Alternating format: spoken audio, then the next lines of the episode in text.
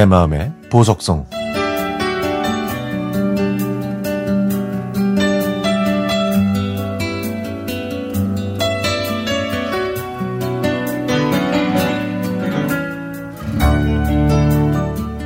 바쁘지도 않았는데 요즘 친정집에 자주 가지 못했습니다. 그러다가 얼마 전에 출장을 갔다가 일찍 끝나서 엄마가 사시는 집에 갔죠. 엄마가 무릎 인공관절 수술을 하시느라 병원에 계셔서 지금 비, 집은 비어 있는데요. 이제 며칠 있으면 퇴원하셔서 집으로 돌아오십니다.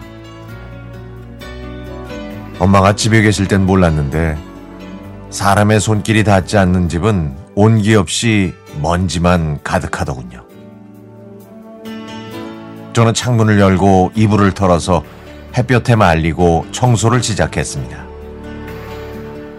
엄마가 수술하시기 전에는 무릎이 아파서 제대로 치우지 못해 여기저기 널려 있는 물건들을 정리해 놨더니 집이 제법 깔끔하게 넓어졌죠.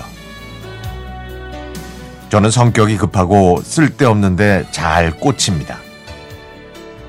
나중에 동생들과 함께 와서 해도 되는데 한번 마음 먹으면 급하지 않은 일도 꼭 해야 직성이 풀리죠.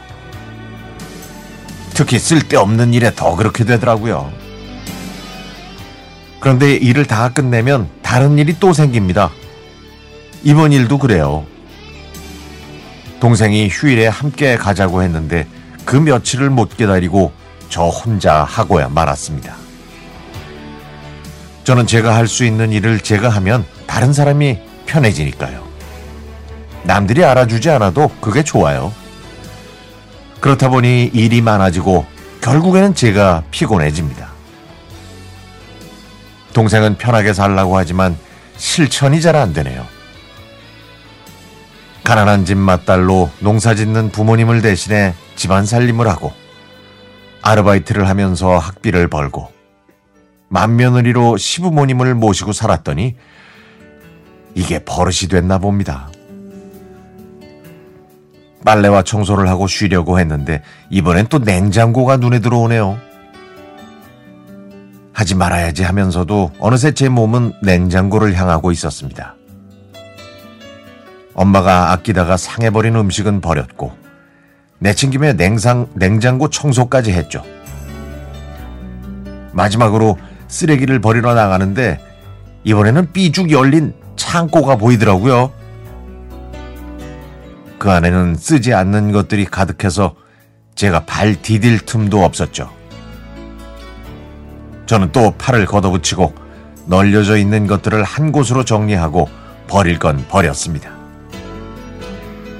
한 구석에 검은 봉지가 여러 개 있어서 뭔가 하고 봤더니 채소들을 묶는 작은 철사들이 가지런히 정리되어 있더라고요. 그걸 보고 눈물이 났습니다. 엄마가 아픈 다리로 식당에서 일하실 때 나중에 쓸 때가 있어서 모아두신 것이었거든요. 그렇게 하나하나 모은 게 큰 봉지로 두 개. 이걸 모으기 위해 엄마가 얼마나 고생했을까 싶어서 눈물이 났습니다. 그런 고생 때문에 아직 청춘인 엄마가 무릎 수술을 하신 것 같아요. 엄마는 힘들게 식당 일을 하셨지만 좋은 추억으로 기억하고 계십니다. 농사만 짓다가 환갑에 일할 곳도 있었고 또 사람들과 함께해서 행복했다고 말씀하시네요.